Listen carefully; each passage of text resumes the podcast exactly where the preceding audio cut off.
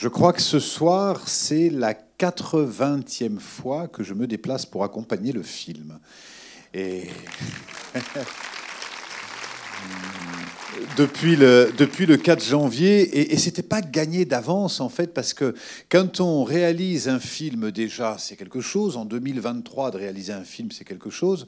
Mais réaliser un film en période de Covid, qui est un documentaire sur le chamanisme, on n'était pas sûr du tout de notre coup, même si profondément dans l'âme, on sentait qu'il y a quelque chose qui allait quand même toucher les cœurs.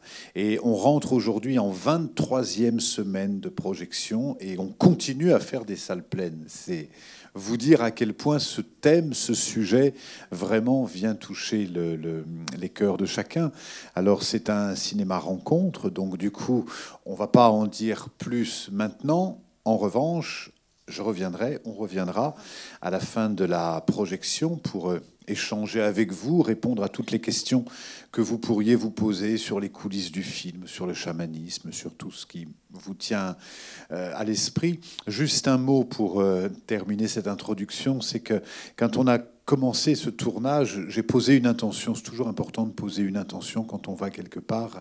Et je voulais pas faire un film euh, ésotérique, un film spirituel. Je voulais pas faire un film uniquement sur la Mongolie.